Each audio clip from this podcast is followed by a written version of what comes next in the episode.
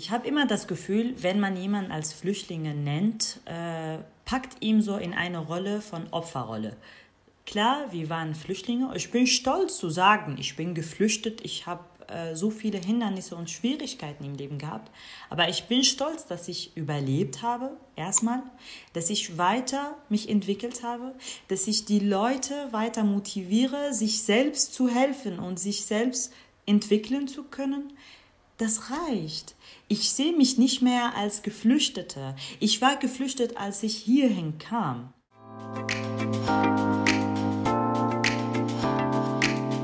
Multivitamin der Podcast rund um Flucht, Migration und Zusammenhalt. Herzlich willkommen zu Multivitamin, dem Podcast des Cohero Magazins. Wir sprechen heute über Frauen, Flucht und Feminismus. Ich bin Lilly und habe heute Rudi Ali zu Gast. Sie ist freiberufliche Journalistin, Aktivistin und Studentin der sozialen Arbeit. Herzlich willkommen, Rudi. Herzlich willkommen und äh, vielen Dank für dieses Interview. Ja, schön, dass du da bist. Du sitzt ja gerade in Münster, ich in Hamburg und wir moderieren heute die Folge gemeinsam, aber an unterschiedlichen Orten. Nur für die äh, ZuhörerInnen, ähm, dass ihr Bescheid wisst, der Sound ist natürlich ein bisschen anders heute, weil wir äh, nicht am gleichen Ort sind. Zu Beginn noch ein kurzer Hinweis. Wenn wir heute über Frauen sprechen, meinen wir damit übrigens jede Person, die sich als Frau identifiziert. Denkt euch das Sternchen also gerne mit. Etwa ein Drittel der Geflüchteten in Deutschland sind Frauen. Allerdings sind sie medial häufig unterrepräsentiert und man hört wenig von ihren spezifischen Lebenssituationen und Bedürfnissen. Rudi, du engagierst dich sehr, sehr vielfältig. Du bist im studentischen Parlament in Münster, im Integrationsrat in Münster und kämpfst eben mit deinen zahlreichen Engagements dafür, dass Frauen und ihre Perspektiven in der Gesellschaft sichtbarer werden. Vielleicht kannst du uns äh, ein bisschen von deiner Arbeit erzählen. Was sind so deine Ziele? Ähm, was hast du vielleicht in, den, in der letzten Zeit gemacht und was denkst du, muss sich ändern? Ich habe ähm, jahrelang ähm, immer Beratungen angeboten, Begleitungen und äh, seitdem ich hier in Deutschland bin, äh, für verschiedene äh, Gruppen von Menschen aber ähm, insbesondere für Frauen und sage ich mal jetzt Migrantinnen habe ich ähm, ähm, viel gemacht und dafür freue ich mich. Und ähm, ich hatte immer das Gefühl, dass ich das machen muss. Äh, ich weiß es nicht, als, als ob das eine Pflicht ist für mich. Äh, und ähm, ich muss irgendwas also wandeln. Ähm, was muss geändert werden? Also die, die, die migrantische Frauen hier in, in Deutschland, sage ich mal, meiner Meinung nach haben noch viele, äh, haben noch viele Dinge nicht erreicht, sage ich mal. Ähm, die haben immer noch Schwierigkeiten im Arbeitsmarkt, äh, die haben immer noch Sprachschwierigkeiten, die haben immer noch ähm, äh, Integrationskonflikte bzw. Herausforderungen und Hindernisse. Ähm, was sind meine Ziele, auf jeden Fall immer so gut wie möglich die ähm, so ein, eine, eine Gesellschaft, eine, ein, ein Zusammenleben, das zu haben, was, was gut wäre für, für, für alle, äh, sage ich mal, für alle Gruppen der Gesellschaft. Nicht nur Frauen, nicht nur Männer, nicht nur weiße Menschen und äh, äh Menschen of Color, sage ich mal, dass wir in einer, äh, in einer Gesellschaft äh, zusammenleben, dass wir miteinander integrieren und zusammenleben, nicht in Parallelgesellschaften. Ähm, und das ist äh, auf jeden Fall das erste Ziel. Ähm, mhm. Ja, das bedeutet aber nicht nur, dass Frauen of Color, äh, also dass ich nur für den kämpfe, sondern auch für Frauen allgemein. Ich habe hier auch für ähm, Frauen im Prinzip ähm, was äh, mit äh, dem DGB Frauen äh, organisiert, ähm, anschließend den Tag von Equal Pay Day und so weiter. Also das ist, ähm, das ist für mich auch wichtig äh, später und auch jetzt, dass ich äh, genauso verdiene wie eine andere, wie eine andere Frau aber auch äh, wie einen anderen Mann. Also ich ähm, nicht, weil ich jetzt nicht Muttersprachlerin bin oder weil ich jetzt ein Kopftuch, also jetzt ich trage persönlich kein Kopftuch, aber ich sage so allgemein, weil wenn eine Frau ein Kopftuch trägt, dass sie äh, weniger verdient oder äh, weniger Chancen bekommt oder weil sie äh, ein Sprachniveau von B2 und nicht äh, C1 hat, irgendwie diskriminiert wird und so weiter. Du bist ja 2015 nach Deutschland gekommen, kommst aus Syrien, aus der Stadt Afrin und hast dann aber im Irak ähm, Agraringenieurwesen studiert, bevor du nach Deutschland gekommen bist. Ähm, hier in Deutschland hast du jetzt soziale Arbeit angefangen, das Studium. Ähm, mich würde interessieren, warum hast du dich für soziale Arbeit entschieden? Warum habe ich Sozialarbeit? Ja, eine gute Frage. Also ehrlich, ähm, das, die Idee hatte ich noch nie im Kopf gehabt. Ähm, als ich aber nach Deutschland kam, ähm, habe ich ja ähm, direkt in Flüchtlingsunterkünften ähm, die, äh, die Sozialarbeiterinnen und Sozialarbeiter dort und Mitarbeiterinnen und so weiter geholfen, äh, die, die, die, also für und von äh, Familien zu, zu, übersetzen, zu begleiten und so weiter. Und die Arbeit, was sie machen, ähm, hat es mir gefallen. Und dachte ich mir, das ist genau, was ich später machen möchte. Ähm, ich spreche ja verschiedene Sprachen und ich kann, äh, ich, ich mag Leute zu helfen. Ähm, ich möchte gerne äh, das in die Zukunft äh, zu investieren. Aber das war am Anfang so, äh, immer ähm, das Ziel, die Leute zu helfen. Äh, später, als ich ja mit dem Studium angefangen habe, jetzt bin ich äh, fast fertig damit, ich schreibe jetzt meine Bachelorarbeit, ähm, dann habe ich entdeckt, äh, nein, ähm, unser Konzept ist nicht nur, die Leute zu helfen, sondern die Leute helfen, sich selbst helfen zu können. Und diese, äh, diese ähm, sage ich mal, Handlungsmaxime, so Hilfe zu Selbsthilfe zu fördern. Das ist ja ganz wichtig, dass die Leute nicht, nicht abhängig werden.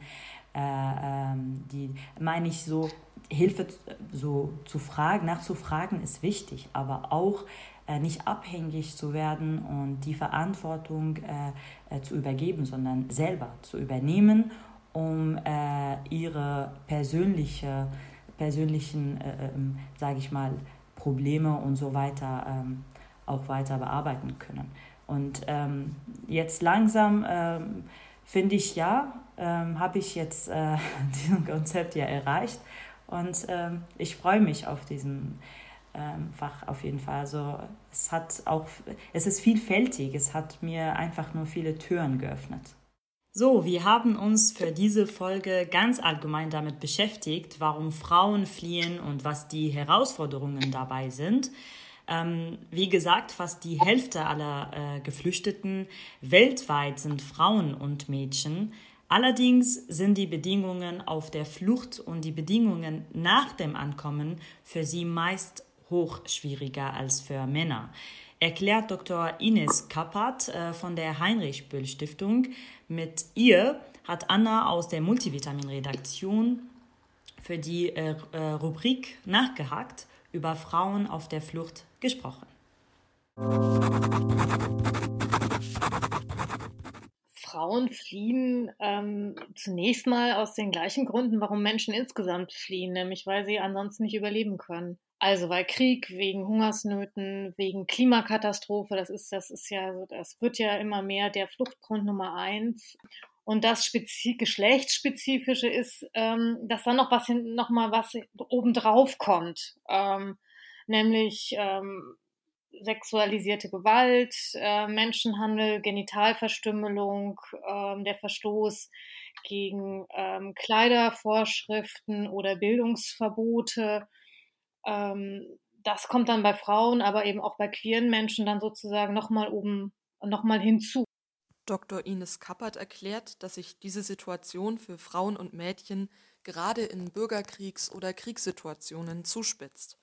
Denn wenn Zivilgesellschaft durch Waffen geregelt wird, dann steigt auch die sexualisierte Gewalt gegen Frauen und Mädchen, etwa wenn potenzielle Aggressionen leichter an Waffen kommen oder wenn bewaffnete Gruppen sexualisierte Gewalt strategisch als Kriegswaffe einsetzen. Doch wie wird die geschlechtsspezifische Verfolgung überhaupt geschützt? Ines Kappert hat uns im Gespräch erklärt, dass der aktuell erlangte Schutzstatus auf einen langen feministischen Kampf zurückgeht. Also wir ähm, können da beginnen bei der Genfer Flüchtlingskonvention, die ja 1951, also direkt im Nach Nachgang an den Zweiten Weltkrieg ähm, verabschiedet wurde. Und da spielte ähm, Geschlecht tatsächlich noch keine Rolle. Ähm, da gab es eben nur Schutzgründe ähm, aufgrund von Race, ähm, ähm, Nationalität, Gruppenzugehörigkeit oder politische Verfolgung, aber Geschlecht gab es damals noch nicht. Dann hat ein Feminist, ein langer, langer, langer feministischer Kampf begonnen, ähm, um eben Geschlecht auch als ähm, Verfolgungsgrund mit aufzunehmen und das haben die entsprechenden Gruppen gemacht im Hinblick auf die, ähm, auf die ähm, Erklärung der allgemeinen Menschenrechte, wo eben dann schon eine Diskriminierung aufgrund von Geschlecht festgeschrieben war. Wenn sich Frauen dann entscheiden, sich aus einer solchen lebensgefährlichen Situation zu entfernen, wie fliehen sie dann? Das ist unterschiedlich. Also das, was wir gesichert wissen, ist, dass Frauen in aller Regel, ähm, in aller Regel fliehen, fliehen sie mit, mit ihren Kindern. Da mag dann noch der Partner dabei sein oder nicht, aber häufig ist ja auch der Partner, das hatten wir jetzt etwa in der Krieg, also ähm, im Syrienkrieg so, ne, es gab ja die Zusicherung der deutschen Bundesregierung, dass, Familie, dass der Familiennachzug möglich ist. Deswegen haben sich sehr viele ähm, Männer auf die, auf die unglaublich gefährliche Reise gemacht, um dann ihre Familie nachzuholen. Das hat dann Herr Seehofer vereitelt.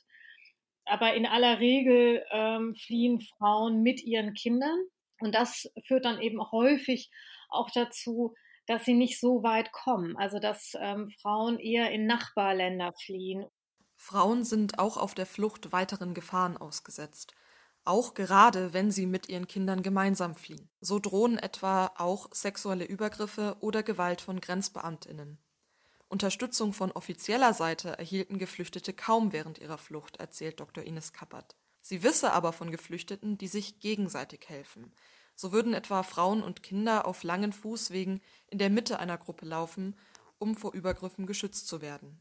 Dr. Ines Kappert erklärt, dass das, was sich Frauen nach dem Ankommen in Deutschland wünschen, gerade endlich ein Gefühl von Sicherheit ist. Aber wie sie uns im Gespräch erklärt, trägt das deutsche Asylsystem auch nach der Ankunft nicht unbedingt zu einem solchen Gefühl bei. In Deutschland ist es ja so geregelt, dass die Menschen, ähm, die hier ankommen, die Frauen, die hier ankommen, erstmal in Unterkünfte gesammelt werden, ähm, damit dann ihr ähm, ihre Anhörung, ihre Datenerfassung, ähm, die Frage, ob sie bleiben können, welchen Aufenthaltsstatus sie bekommen, geregelt werden, was in aller Regel ja sehr, sehr lange dauert, weil die deutsche Verwaltung sehr, sehr langsam arbeitet. Und das bedeutet erstmal, dass die Frauen in Unterkünften sind. Unterkünfte, auch in Deutschland, sind eine der gefährlichsten Orte überhaupt. Es gibt nach wie vor für keine verbindlichen Auflagen für Betreiber von Unterkünften ähm, dass abschließbare Toiletten da sind, dass es ähm, getrennte Toiletten gibt, dass es Ansprechpersonen gibt im, im Falle von sexualisierter ähm, Gewalt, dass die Wohnauflage aufgehoben wird, dass eben im Falle von ähm, von Gewalt die Frauen auch einfach ähm, in andere Unterkünfte gehen können verlegt werden können oder in Frauenhäuser gehen können, so, sollten die noch Plätze haben, was ja meistens nicht der Fall ist. Das heißt, de facto unterm Strich erleben Frauen in Unterkünften, sei es von MitbewohnerInnen oder eben von Security-Personal, ähm, sehr, sehr häufig Gewalt und es passiert nichts. Wie kann man an dieser Situation in den Unterkünften etwas verändern? Gerade auch unter dem Gesichtspunkt, dass es ja ohnehin schon schwer ist, über Traumata wie sexualisierte Gewalt, die man erfahren hat, zu sprechen. Kappert betont, hier müssten Mitarbeitende geschult und sensibilisiert werden, um Frauen zumindest etwas auffangen zu können. Doch gleichzeitig hebt sie die Stärke von geflüchteten Frauen hervor. Einfach Frauen so als Opfer abzutun, die man, denen man immer helfen muss, ähm, ähm, wird, wird, wird den allermeisten Personen überhaupt nicht gerecht. Trotzdem muss man aber sehen, dass die Situation ähm, für insbesondere für Frauen in den Unterkünften doch sehr, sehr, sehr schlecht ist. Ja? Da herrscht ganz dringender ähm, Verbesserungsbedarf. Es seien gerade geflüchtete Frauen, die häufig keine wirkliche Lobby haben, die sich für ihre Belange einsetzt. Und so sind es oft diese Personen, die dem deutschen Asylsystem und der Bürokratie sozusagen ausgeliefert sind und dem wenig entgegenzusetzen haben. Probleme zeigen sich hier häufig, etwa wenn es um die Anerkennung von ausländischen Qualifikationen geht, wo kaum auf die wirkliche Lebensrealität von geflüchteten Menschen eingegangen wird, etwa wenn diese aus einem anderen Schulsystem kommen, oder wenn Zeugnisse nicht ausgestellt wurden oder in den Wirren von Krieg und Flucht verloren gegangen sind. Hier betont Kappert die entscheidende Rolle, die Mitarbeitenden der zuständigen Ämter zukommt. Denn am Ende sind es ihre Entscheidungen über Anträge, die wirklich ganze Lebenswege beeinflussen können. Hier wünscht sich Ines Kappert ein Umdenken. Menschen mit ähm, geflüchtete Menschen sind nicht einfach nur eine Belastung, sondern zeigen uns, an welcher Stelle unser, ähm, unser Gesellschaftssystem einfach schlecht funktioniert und verbessert werden muss. Ja, weil sie es nicht auffangen können, weil sie gar nichts auffangen können. Sie können es auch nochmal auf das Thema Kinderbetreuung und Frauen zuschneiden. Natürlich knallt das total rein bei, bei geflüchteten Menschen, wenn es ohnehin zu wenig Kinder, also Kita-Plätze gibt. Aber das strukturelle Problem ist ja, ist, ist ja insgesamt da. Und wenn man das angehen würde, wäre ja das Zusammenleben insgesamt ein besseres. Ines Kappert hat ja eben schon von einigen Hürden erzählt, die Frauen in Deutschland begegnen. Ähm, Rudi, du berätst ja in Deutschland auch Frauen mit Fluchterfahrung, die in schwierigen Situationen sind. Teilst du diesen Eindruck von Frau Kappert, dass Probleme, die geflüchtete Frauen haben, sie hat jetzt zum Beispiel das Beispiel der Kinderbetreuung genannt, eigentlich in der gesamten Gesellschaft da sind, aber geflüchtete Frauen eben immer besonders hart treffen, weil sie einfach nicht so eine Lobby haben? Also ich stimme voll zu, was äh, ähm, gesagt hat Frau Kappert. Äh, ich würde aber was dazu noch hinzufügen, sage ich mal jetzt.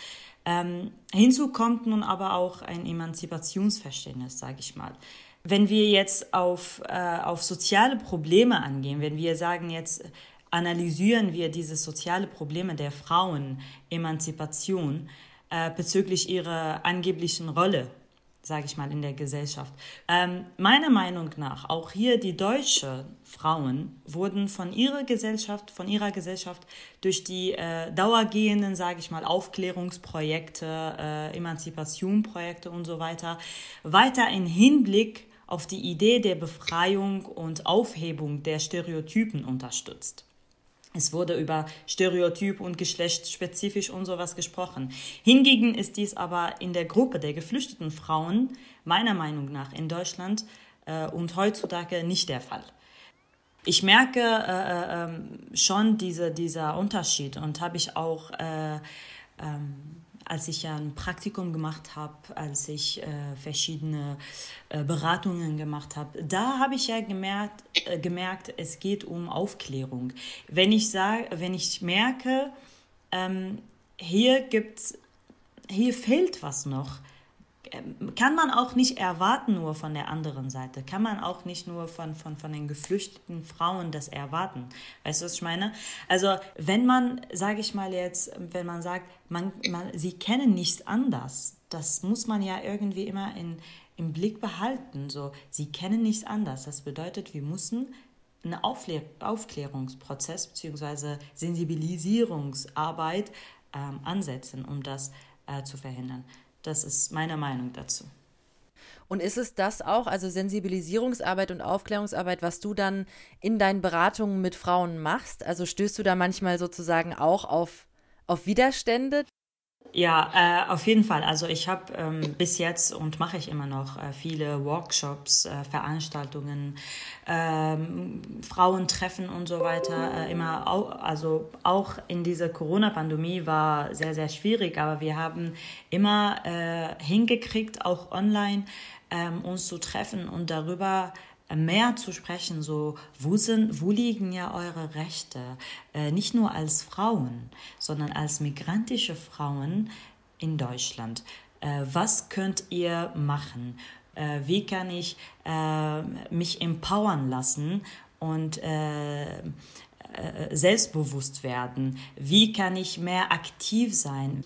Ähm, dass sie Recht auf Arbeit haben, dass sie Recht auf ähm, einfach auf Leben, also diese Grundrechte äh, oder Gesetze, weil äh, es ist schwierig, wenn man ähm, in anderem Land äh, oder in Heimatland sowas äh, nicht mitbekommen hat oder beziehungsweise nicht gelernt hat und auf einmal kommt und jemand sagt ihm so, so, du bist jetzt frei und du hast, ähm, äh, du hast die Entscheidung ähm, auf deinem Leben und äh, los ja, man muss erstmal aber peu à peu irgendwie erklären, wie kann ich anfangen. Also die erste Frage, die ich immer bekomme in jede, in jede Bereitung, wie kann ich anfangen?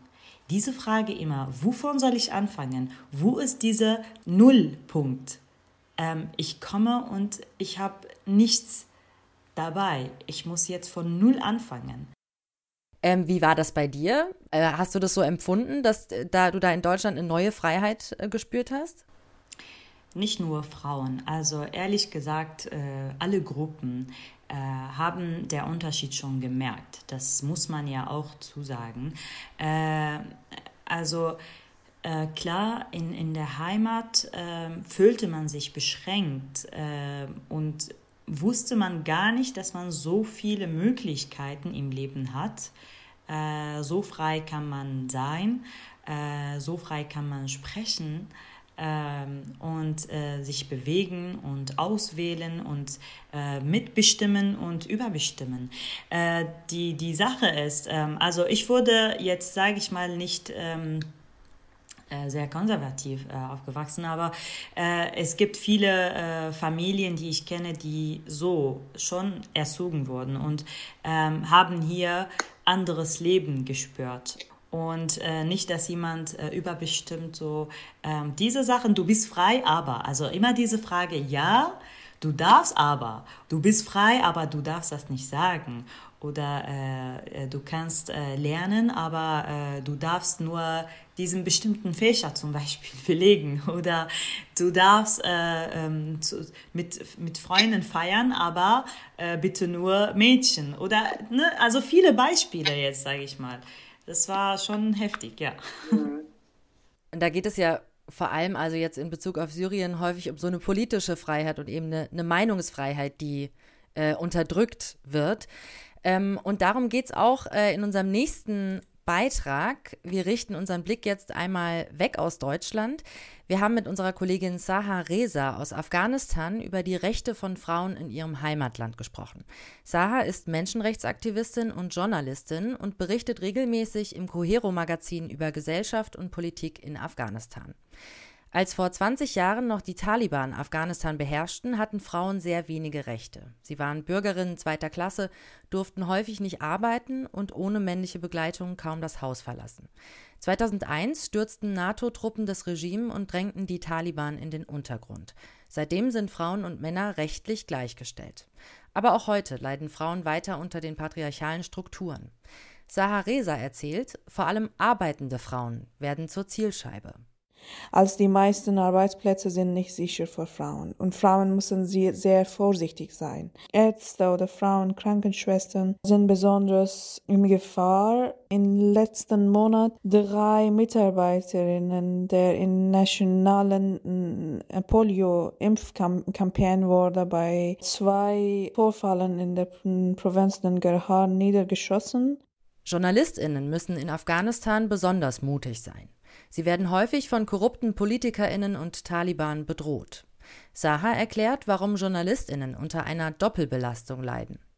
Die Zahl der Frauen in afghanischen Medien ist aufgrund der Sicherheit, Sicherheitsbedrohung in den letzten Monaten um 80 Prozent zurückgegangen. Das Committee für die Sicherheit von Journalistinnen berichtete, dass aufgrund seiner Umfrage mehr als 300 Journalistinnen und Mitarbeiterinnen angegeben haben, dass sie ihre Arbeitsplätze wegen Sicherheitsbedrohung und finanzieller Probleme, die in Medienunternehmen aufgrund von Corona äh, betroffen sind, die haben die, die, die, ihr, ihr Jobs verlassen. Äh, für mich besonders wichtig Punkt war, dass, dass nach den Ergebnissen gibt es keine weibliche Reporterin in acht Städten wie Rohr, Nimro, Saripul, Lagman, Parwan, Kapisa, Uruzgan, Verde. Seit 2019 verhandeln Regierung und Taliban über einen Friedensvertrag, bisher aber ohne Einigung. Trotzdem möchte die USA, NATO und Deutschland ihre Truppen bis September aus dem Land abziehen. Das gefährdet die Sicherheitslage und die Menschenrechte. Saha hofft auf die nächste Runde der Friedensverhandlungen Ende April in der Türkei. Ich hoffe, dass, dass bei Peacekeeping-Konferenzen Afghan-Regierung und Taliban und UN und US, die in einem positives Ergebnis vorbeikommen. Ansonsten für Frauen äh, wäre es schwer sein, äh, Frauen wären in einer bedrohenden Situation. Saha hat eben davon berichtet, dass die berufliche Freiheit von Frauen durch die politische Lage in Afghanistan sich ganz schnell drastisch verändern kann. Und das bringt uns zu einem Thema, das auch in Deutschland sehr wichtig ist, gerade in Bezug auf Geschlechtergerechtigkeit. Wenn Frauen und auch Männer nach Deutschland flüchten, wird ja häufig ihre berufliche Qualifikation überhaupt nicht anerkannt. Also ganz viele müssen, wenn sie ihr Land verlassen und nach Deutschland kommen, bei Null anfangen. Und du, Rudi, hast etwas in einem Interview gesagt, was ich sehr spannend fand. Ähm, wir fingen nicht bei Null an, sondern an einem Punkt auf der Minusskala. Was hast du damit gemeint? Ja, dieses Interview war mit dem äh, Mitbestimmung-Magazin von der Hans-Böckler Stiftung. Ähm, äh, ja, also das ist schon so ein Gefühl her, äh, als ob man ähm, wirklich nicht nur alles in der Heimat gelassen hat hinter sich, und äh, neu angefangen, sondern ähm, ich persönlich dachte ich mir, ich möchte nicht nur alles lassen und hier null anfangen, sondern ich muss refresh machen, irgendetwas aktualisieren. Ähm, wir kamen hier ohne Sprache und ich denke, wenn man die Sprache nicht beherrscht, äh, ist, hat man keine Waffen im Hand. Ich merke immer, die Sprache ist eine Waffe im Hand. Äh, man kann damit, äh, sag ich mal, nicht jetzt kämpfen, es ist nicht Gewaltprinzip, aber man sagt es so auf Arabisch, ne? Die Sprache ist Waffe im Hand. Und damit wurde gemeint, äh, dass man kann alles haben und alles erreichen, so die Ziele erreichen, wenn man die Sprache kennt und äh, ähm, Deswegen, egal wie viele Sprachen ich kannte, ob Englisch und Französisch, Kurdisch und Arabisch, aber dachte ich immer trotzdem so, ich muss äh, hier erstmal die Sprache lernen, um äh, mich weiter engagieren zu können und um weiter leben zu können und so weiter. Ähm, zweitens, äh, wir kamen ohne nichts einfach. Man kam ohne Papier, man kam ohne Zeugnisse, ohne Nachweise, dass man, ähm, dass man staatsangehörig ist. Die Menschen kamen einfach ohne nichts, auch ohne Klamotten. Deswegen man fühlt sich neugeboren. Ähm, neugeboren, aber mit viele Wunde, äh, tief verletzt äh, hat schon äh, äh, die, die Herausforderungen erlebt. Äh, man hat, äh, sage ich mal, einfach gestorbene Menschen kamen, die sind lebendig, aber gestorben gleichzeitig. Und diese, diese äh, Gefühle hatte ich nicht nur ich, sondern äh, viele. Äh, und ähm, wenn man einfach nur umzieht, sage ich mal, jetzt von Stadt zu andere Stadt, man fühlt sich erstmal fremd, obwohl man in seiner Heimat ist, Heimatland, aber trotzdem man fühlt sich äh, man fühlt sich fremd irgendwie und sagt, äh, oh, so umzuziehen ist es irgendwie ein bisschen schwierig, ich muss von null anfangen, wieder alles aufzubauen. Stell mal vor, man flüchtet zu anderem Land, äh, wo man ja so viele Fragenzeichen hinter dem Kopf hat. So, äh, wie denken Sie? Was für eine Gesellschaft ist das? Werden Sie mich akzeptieren oder würde ich immer als die andere genannt?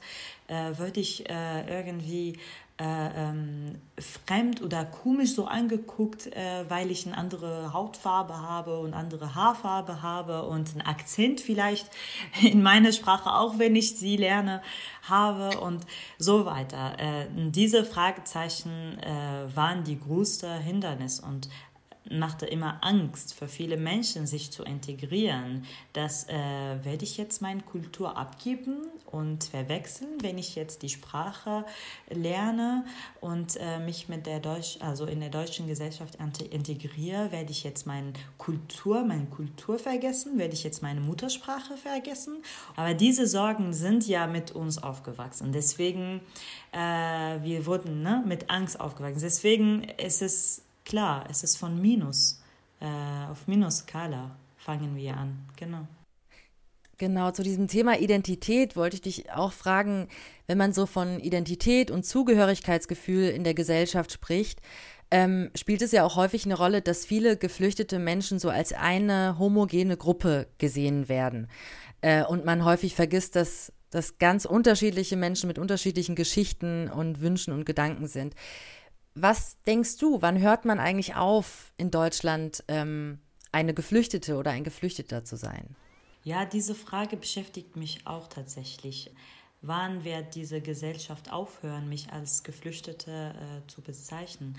Ähm, ich mag tatsächlich nicht nur als, weil ich habe immer das Gefühl, wenn man jemanden als Flüchtlinge nennt, äh, packt ihm so in eine Rolle von Opferrolle. So und diese, äh, die, diesen Blick mag ich ja tatsächlich nicht, weil klar, wir waren Flüchtlinge. Ich bin stolz zu sagen, ich bin geflüchtet, ich habe äh, so viele Hindernisse und Schwierigkeiten im Leben gehabt.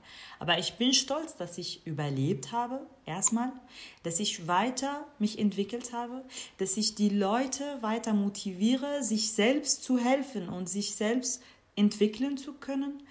Das reicht. Ich sehe mich nicht mehr als Geflüchtete. Ich war geflüchtet, als ich hierhin kam, als ich die Hilfe gebeten habe. Aber nachher, habe ich die Sprache gelernt, habe ich die Kultur äh, äh, respektiert und habe ich auch viele schöne Sachen und äh, in dem Kultur meine ich ähm, auch erlebt. Ähm, ich feiere mit in viele Feste. Ich äh, feiere ähm, auch die christliche, auch sowie die jüdische, sowie die muslimische ähm, Feste. Es ist, es ist schön. Das, das ist meine persönliche äh, äh, Meinung so, ne? Ähm, muss man auch nicht so jetzt alle Feste feiern. Ich sage jetzt nicht als Grundlage, aber ähm, warum habe ich so viel gemacht, aber bin ich immer mit dieser Erwartungen, so wann wird das aufhören? Wann wird es immer, äh, wann wird, wann wird es aufgehört, zu, zu mich äh, vorzustellen als ähm, ehemalige Geflüchtete oder Geflüchtete, die seit fünf Jahren und dann sechs Jahren und dann zehn Jahren, wir, wir bauen hier Generationen. Später, wenn mein Sohn hier aufwächst, der kennt mein, der hat nie im, im Heimat, vielleicht zwei Jahren, der, der kam mit zwei. Also was hat er von, unserer, von unserem Land denn erlebt? Er wird immer noch als andere bezeichnet, als Fremde oder als Ausländer. Ähm, und damit ähm, beschäftigen sich viele Soziologen und Soziologen, äh, viele Politikerinnen und Politiker und finde ich ganz wichtig, äh, nicht nur die weißen Menschen darüber zu, zu diskutieren und zu debattieren, sondern auch Menschen of Color, People of Color, dass sie das selbst ähm, ja, in, in, in, in, so laut machen und in, ins Licht bringen. Das ist mir ganz wichtig, dass die sagen, hey, hallo, ich habe, äh, ich wurde diskriminiert, ich wurde rassistisch behandelt, ich fühle mich immer noch nicht wohl und immer noch nicht heimisch. Ich möchte das einfach nicht mehr haben. Und dann äh, beginnt ja vielleicht diese Akzeptanz. Aber vorher ähm, und bis jetzt leider ähm, ich bin nicht die Einzige. Viele erleben solche, solche, ähm, solche Fragen solche Angriffe. Aber Identität, ähm, wie äh, die Soziologin zum Beispiel Annette Treibel schon in ihrem Buch Integriert euch genannt hat, äh, sie hat schön über äh, mehrere Arten der Identität gesprochen und hat gesagt, man kann eine individuelle Identität haben, ist in Ordnung. Äh, man kann doppelte Identität haben, man kann gemischte Identität auch haben. Es ist äh, nicht verkehrt, wenn man das äh, hat. Also man kann sich als nur Syrer sich vorstellen oder sich bezeichnen. Man kann aber auch als nur Kurde oder Araber. Man kann sich aber sagen, ich bin Kurden, Ara Kurden Syrerin oder man kann sagen, ich bin nur Syrerin oder man kann auch sagen, ich bin auch plus Deutsche geworden. Das ist hier die Sache, Identität ist. Was sagst du bei dir selbst? Äh, schwierige Frage. Was sage ich immer? Also ich sage immer, ich bin Kurden. Äh, äh, und ähm, weil ich jetzt immer noch keine, äh, sage ich mal, ähm, Staatsangehörigkeit als Kurden nicht habe, ich sage, wenn ich gefragt werde, so, ja, Kurden aus welchem Land, ich muss in dem Moment sagen, ich bin Kurden aus Syrien. So, ne? Deswegen ist es immer noch die Frage ganz kompliziert. Also mit Kurden, äh, diese Frage irgendwie wird ähm, sehr problem manchmal problematisch sein. So, ne? Ähm, auf jeden Fall, man kann auch sich heimisch fühlen und sich einfach wohlfühlen in dem Land. Man, äh, und mir ist, ist die Identität einfach nur so, wenn man sich äh, wohlfühlt, heimisch fühlt und auch sicher fühlt. Und ich sehe mich, also wenn du mich gefragt hättest, was siehst du dich äh, bis vor ein paar Jahren, hätte ich nur dir gesagt, ja, Kurden aus Syrien. Aber jetzt, ehrlich gesagt, ich fühle mich sicher hier. Ich fühle, mein, meine Zukunft ist hier, meine, ähm, mein Leben ist einfach hier, was ich aufgebaut habe. Deswegen, ich fühle mich jetzt Kurden, aber auch als Deutsche. Und deswegen möchte ich auch, dass aufgehört zu werden, mich als immer die Ausländerin oder die Fremde äh, ähm, ja, bezeichnet zu werden. Das ist leider, das erleben wir halt. Ja, wir haben äh, viel darüber gesprochen bis jetzt, über Diskriminierung, Identität, Rassismus und so weiter. Jetzt kommen, auf, äh, jetzt kommen wir auf äh, anderen Punkt und zwar Frauen auf der ganzen Welt kämpfen schon lange für ihre Rechte äh, wie auch in vielen anderen politischen Bewegungen sind Symbole entstanden, über die Demonstrantinnen und Demonstranten ihre Forderungen zum Ausdruck bringen. Kim hatte drei feministische Symbole recherchiert, für unsere Rubrik schon gewusst. Hä? My body, my choice. Raise your voice.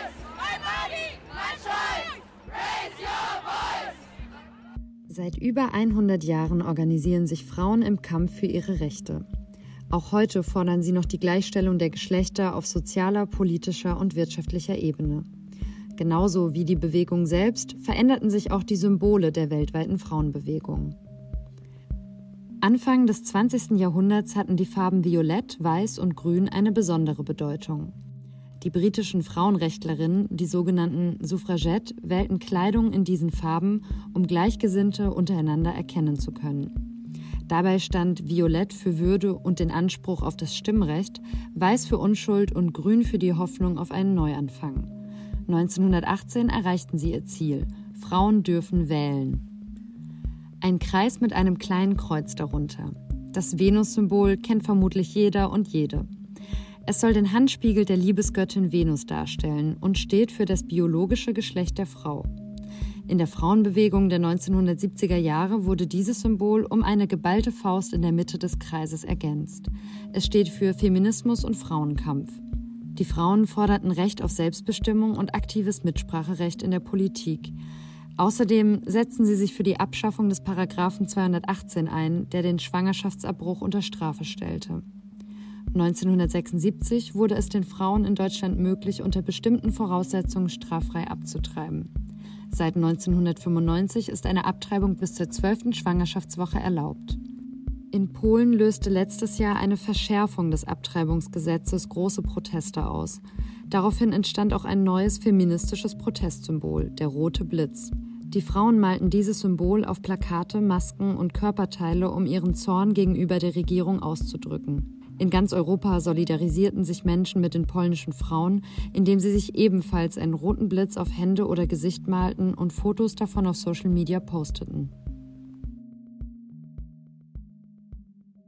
Ja, was auch vielleicht so ein bisschen ähm, so einen Symbolcharakter hat und eine ganz süße Geschichte. Ich habe auf deinem Twitter-Account gelesen, Anfang des Jahres hat es geschneit und dein Sohn hat dich gefragt, warum es nur Schneemänner gibt und keine Schneefrauen. Das ist ja eigentlich eine sehr gute Frage. Was glaubst du? Warum ist das so? Ja, ich habe ja auch, auch darunter geschrieben, so Boys uh, can also be feminist. Ähm, deswegen, ähm, ich finde, ähm, nicht nur Frauen sollten Feministinnen sein, sondern auch Femin äh, Männer.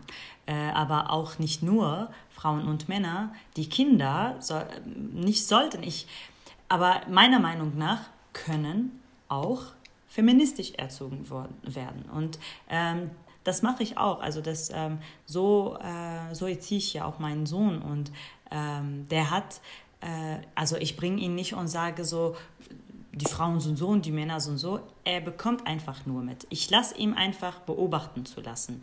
Er beobachtet das Umfeld, er guckt, äh, wie wir leben, äh, wo wir leben, äh, was die Frauen haben und was nicht.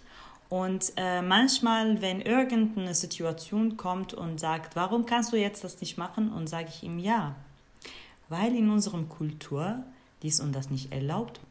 Und er sagt mir, hä? ich verstehe es nicht. Warum sollten die Frauen das nicht machen dürfen? Und das, äh, da lasse ich die Frage einfach nur äh, entwickeln von ihm. So, ich möchte das von ihm einfach hör, zu hören. Ich möchte das nicht sagen, guck mal, die Frauen, äh, die Frauen dort erleben ja Gewalt und äh, dürfen nicht alles machen. Äh, und äh, die Männer sind so. Ich möchte nicht beurteilen, sondern einfach nur die Realität so, dazu, äh, so darstellen und ihm die, die Chance zu geben, äh, äh, ähm, einfach seine Meinung äußern zu können. Und diese Sache, es ist nicht nur, dass er irgendwie, dass er äh, ein Kämpfer wird und Feminist so, es ist nur, dass er eine richtige und faire Persönlichkeit bildet von sich selbst. Weil Erziehung und Lernen in Kindheit, das spielt eine ganz große Rolle. Ähm, ich habe ähm, deswegen auch ihm geantwortet, wir können auch diese Situation ändern. Wir können Schneefrauen machen, nicht nur Fra ne? Schneemänner. Genau, um, um eine feministischere Welt und gerechtigere Welt zu erschaffen, sind natürlich die Kinder auch ganz, ganz wichtig. Wir sind so langsam am Ende unserer Folge angekommen. Ich möchte hier jetzt noch mal ganz kurz auf unsere Printausgabe aufmerksam machen. Im März gab es eine ganz tolle Printausgabe zu, auch zu den Themen eben Flucht und Feminismus und Frauen mit ganz tollen Interviews, vielen Facts. Ähm, diese Printausgabe könnt ihr euch gerne auf der Webseite besorgen. Ich werde auch noch mal einen Link in die Show Notes packen. Und wir wollen noch ein bisschen mehr Werbung in eigener Sache machen. Vielleicht habt ihr es schon mitbekommen. Am vergangenen Mittwoch haben wir unsere Crowdfunding-Kampagne gestartet. Unter dem Motto Zusammenhalten, gemeinsam weiterschreiben versuchen wir als Cohero Magazin bis zum 19.05. die 10.000 Euro Marke zu knacken. Dafür brauchen wir eure Unterstützung. Wir benötigen eure Hilfe, damit wir weiter wachsen und Deutschlands größte crossmediale Plattform werden. Das heißt, mehr Cohero zum Lesen, zum Hören und auch zum Anschauen. Und mit dem Mindestbetrag von 10.000 Euro wollen wir nach Ende der Kampagne schnellstmöglich einige Dinge realisieren. Dazu gehört zum Beispiel die Abdeckung der Materialkosten beim Podcast, damit wir uns weiter äh, gut anhören, sowie auch die Honorierung unserer AutorInnen oder der Druck unserer Printausgabe. Ähm, weitere Infos zu unserer Kampagne findet ihr in unseren sozialen Kanälen sowie auf startnext.de slash cohero-magazin. Auf der genannten Webseite findet ihr dann auch direkt die Möglichkeit, uns zu unterstützen. Den Link zu Startnext findet ihr in der Beschreibung des Podcasts. Wir freuen uns also, wenn ihr mitmacht und sagen schon mal vielen Dank dafür. Die Kampagne findet im Rahmen von Mitwirken statt, einem Programm der Hertie Stiftung für gelebte Demokratie. So, jetzt sind wir aber wirklich am Ende angekommen. Wenn ihr mehr über die Arbeit von Rudi erfahren wollt, einen Link zu ihren Social-Media-Kanälen und ihren Projekten findet ihr auch hier in den Show Notes. Und zu guter Letzt haben wir noch eine wichtige Ankündigung für euch. Mit dieser Folge endet unsere erste Staffel. Wir machen eine kleine Pause, sammeln fleißig neue Ideen und melden uns bald mit einer zweiten Staffel zurück, die vielleicht dann ein bisschen anders sein wird. Und da kommt ihr auch ins Spiel. Wenn ihr Wünsche und Vorschläge für unsere neue Staffel habt, ob ein neuer Jingle oder eine neue Rubrik, ähm, dann schreibt uns gerne an podcast.cohero-magazin.de. Rudi, vielen, vielen Dank, dass du da warst. Es war sehr interessant und schön, mit dir zu sprechen. Ja, vielen Dank, vielen Dank auch ebenso und ich äh, wünsche das äh, Coero Magazin und Multi, Multivitamin Podcast auch viel Erfolg weiterhin und äh, einen schönen Tag. Vielen Dank. Und dann auch an unsere ZuhörerInnen. Äh, danke fürs Zuhören und bis zum nächsten Mal. Tschüss.